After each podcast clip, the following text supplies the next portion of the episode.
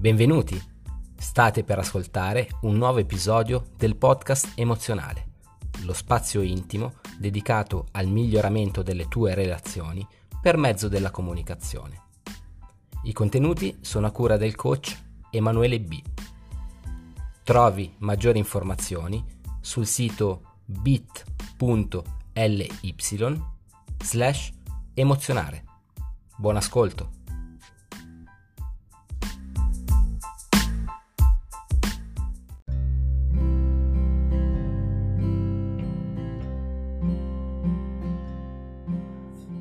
Bentrovati, bentrovate ragazzi e ragazze, uomini e donne. Siete sintonizzati sul podcast emozionale. Io sono Ema, sono Emanuele e registro da Milano, zona Navigli. Sono un coach di comunicazione e aiuto le persone a comunicare meglio le proprie emozioni e i propri sentimenti agli altri perché se impariamo a comunicare meglio i nostri rapporti e le nostre relazioni miglioreranno e se migliora il rapporto con gli altri chiaramente migliora anche il rapporto che abbiamo con il mondo e migliora la nostra vita. Oggi abbiamo un tema importante da trattare, quella che io chiamo la parafrasi emozionale. Ok, partiamo da un presupposto molto semplice. Noi tutti proviamo delle emozioni. Proviamo delle emozioni, a volte sono deboli, sono leggere, sono epidermiche, a volte invece sono molto molto potenti. Il dolore può essere un piccolo taglietto sul dito o una pugnalata dietro la schiena quante volte ti sei sentito così? O la felicità. La felicità può essere un semplice sorriso o il cuore che ti esplode di gioia. Cosa serve la parafrasi emozionale? Cos'è una parafrasi? Detto in termini poco arcaici e poco letterari, è andare a semplificare qualcosa di molto complesso. Vi ricordate le elementari, vero? No? Quando dovevate fare la parafrasi della pioggia nel Pineto o di San Martino, delle poesie di D'Annunzio, di Pascoli, insomma di tutti quei poeti che usavano dei termini molto letterari, delle metafore, delle similitudini. E noi dovevamo capire a fatica che cosa intendessero col loro linguaggio, con la loro poetica. Bene, per parafrasi emozionale io intendo in realtà un processo inverso, ok? Se è vero che la para- parafrasi è convertire un qualcosa di letteralmente a livello lessicale e grammaticale complesso in qualcosa di più semplice, bene, noi dobbiamo imparare, grazie a similitudini e metafore, a convertire qualcosa di semplice in maniera diversa. Cioè la parafrasi emozionale è una trasformazione di quello che noi sentiamo dentro in parole povere, ma comunque ricche di significato e soprattutto comprensibili all'altro. Perché? Perché se io dico ti amo e tu mi dici ti amo, non è detto che il mio ti amo corrisponde esattamente al tuo ti amo ok? C'è un problema alla base della comunicazione in generale, che è proprio questo. L'altro non ci può leggere nel pensiero. Noi che come obiettivo abbiamo quello di governare la comunicazione, di farci capire nel miglior modo possibile, dobbiamo prendere questa emozione, questa idea, questo concetto e trovare ogni modo possibile per farlo arrivare nella maniera più autentica, trasparente e chiara possibile alla persona che ci troviamo davanti. Se io ti dico mi hai deluso, è efficace? Mmm, mica tanto, fino a un certo punto. è molto generico. La parafrasi emozionale è utile per non soffocare le nostre emozioni, perché a volte troviamo difficoltà a descrivere le nostre emozioni, vuoi anche perché abbiamo una carenza totale di alfabetizzazione emozionale, cioè noi non sappiamo esattamente il significato delle singole emozioni. Per questo potete acquistare il mio libro, un libricino molto simpatico, si chiama Lo scimpanzé terrorizzato, trovate su Amazon, principi guida di alfabetizzazione emozionale, per capire quali sono le emozioni primarie, quali sono quelle secondarie e identificarle. Perché a volte voi avete delle sensazioni, ma non riuscite a capire di cosa si tratta. Con questo libricino potrete imparare a riconoscere, perché è il primo passo riconoscere le emozioni per capire come ci si sente e poi di conseguenza comunicarlo correttamente. Ma torniamo al discorso della parafrasi emozionale, un esercizio che faccio con i miei studenti in coach, è molto apprezzato, un esercizio molto molto difficile, alcuni addirittura per creare una sola parafrasi emozionale possono impiegarci un'intera sessione da un'ora, alcuni invece, ad alcuni invece basta solo qualche eh, minuto.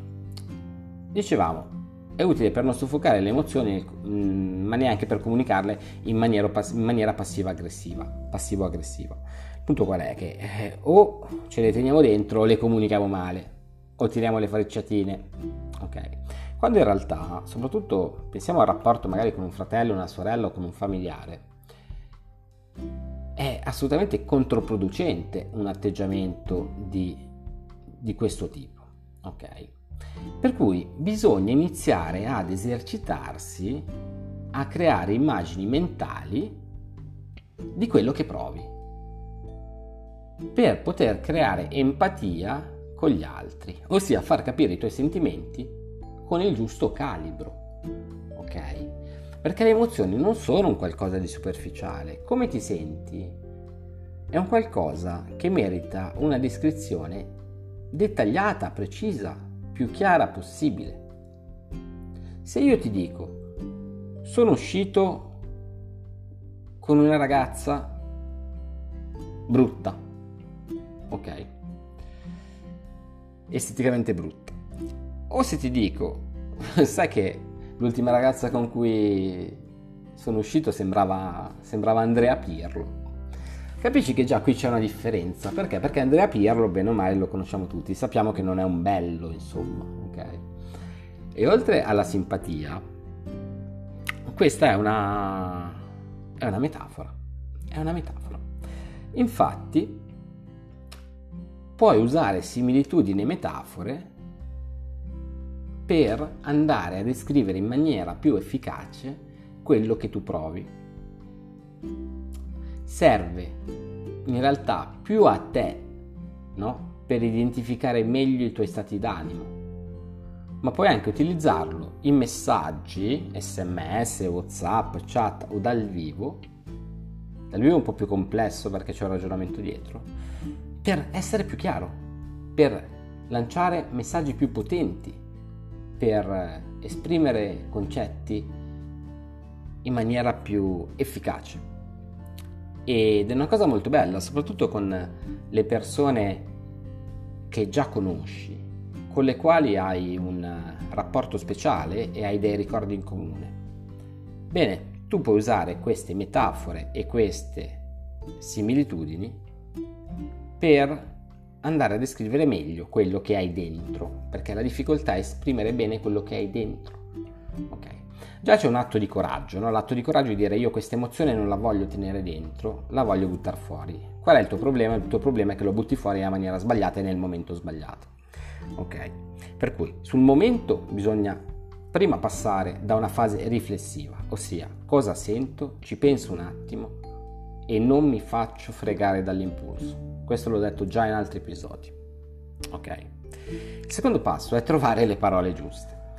Chiaramente dovresti avere una sorta di eh, diciamo alfabetizzazione di base anche un po' letteraria per poterlo fare. Ma entriamo nel eh, dettaglio perché le emozioni andrebbero sempre esplicate. Bisogna soltanto trovare quelle che sono le parole giuste. Ok? È vero che le persone attorno a te, quelle importanti, riescono a leggerti quasi nel pensiero. Pensiamo al, allo sguardo di una madre, no? Questo non significa però che tu sei trasparente, ok? Questo non significa che se io ti vedo un po' corrucciata, io capisco esattamente perché tu sei corrucciata. Io mi limito a prendere atto della tua faccia corrugata e del tuo sguardo basso. Ma se tu mi dicessi come ti senti, a un primo livello, dici mi sento molto triste. Però dire che ti senti molto triste, per me, mm, non mi arriva il messaggio, non mi arriva. Di conseguenza, perché è importante usare delle parafrasi fare questa parafrasi emozionale, che è un esercizio poi che, che, che ho uh, inventato io. In questa maniera gli altri possono capirlo, ok? Per cui usare una formula più letteraria. Quello che consiglio io, e vi consiglio di fare, è dunque prendere l'emozione, ad esempio l'emozione di, so, delusione, visualizzarla e trovare delle similitudini, che sono delle comparazioni o delle metafore, ossia una parola sta per l'altra, per spiegarle meglio e farsi capire meglio. Funziona meglio con la comunicazione scritta ma anche nel parlato, per cui voi quando parlate con le altre persone, se buttate una o due parafrasi emozionali dentro, siete sicuri che l'altra persona si ricorderà, perché a livello subconscio queste immagini mentali penetrano nell'altra persona. E questa è la differenza. Non si rimane sul livello superficiale, ma si penetra fortemente dentro l'inconscio. Faccio un esempio, ne ho parlato anche con i miei ragazzi questa settimana. Sottotesto sia il concetto quello che noi vogliamo dire que- e che normalmente diremmo. Esempio, con queste parole mi hai ferito. Ok. Esecuzione. Non credevo di avere un bicchiere di cristallo nel cuore, dato che ho appena sentito un piccolo crepitio. È poesia questa, no? È poesia. Ne ho una, un'altra molto bella. Uh, mettiamo che c'è un ragazzo e una ragazza e uno dei due vuole comunicare che in questa relazione si sta bene ma non si sente libero L'esecuzione potrebbe essere questa. Guarda, mi sento come un pesce in un acquario, ben nutrito, con acqua pulita tutti i giorni, ma pur sempre all'interno di una gabbia. Capite che questa frase che ho appena detto è molto più esplicativa e molto più chiara, arriva molto più nel cuore dell'altra persona perché quella persona si immagina il pesciolino dentro l'acquario, per cui qualcosa che abbiamo anche in comune, no? tutti sappiamo cos'è un pesce, tutti sappiamo cos'è un acquario, sappiamo cosa significa nutrire un animale, per cui un animale che viene nutrito, ma pur sempre in una gabbia. Ok? E questa è una bella, una bella metafora, secondo me, per esprimere il concetto di magari di oppressione oppure di non sentirsi completamente liberi all'interno di una relazione. Ho un altro esempio. Noi dobbiamo andare a comunicare, ad esempio, che una persona ci ha deluso. Ok? Per l'emozione è quella della delusione. Io posso dirti ero deluso o sono deluso da ciò che hai fatto.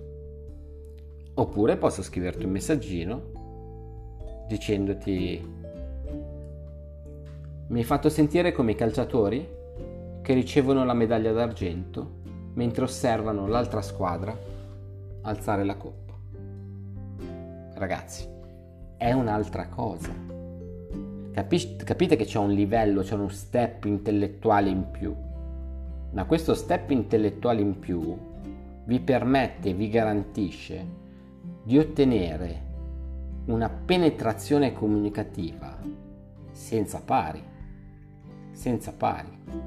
Per cui come esercizio vi consiglio di fare questo. Iniziare a prendere le vostre emozioni, a prendere i vostri stati d'animo, a prendere e osservare, coccolare l'emozione che avete e di trovare dei termini di paragone che possano essere più ipnotici, possano essere più persuasivi, più penetranti nell'altra persona, grazie all'utilizzo di queste figure retoriche, come abbiamo detto, della similitudine, che è una figura retorica che mette a confronto due concetti, e la metafora, che si differenzia per l'assenza di avverbi di paragone. Sostanzialmente, ragazzi, diciamocelo, similitudine c'è il come e invece la metafora non c'ha il come, ok? Ancora più forte, ancora più potente, ancora più spaziale, esclusiva è la parafrasi emozionale utilizzata quando si va a ripescare un ricordo in comune.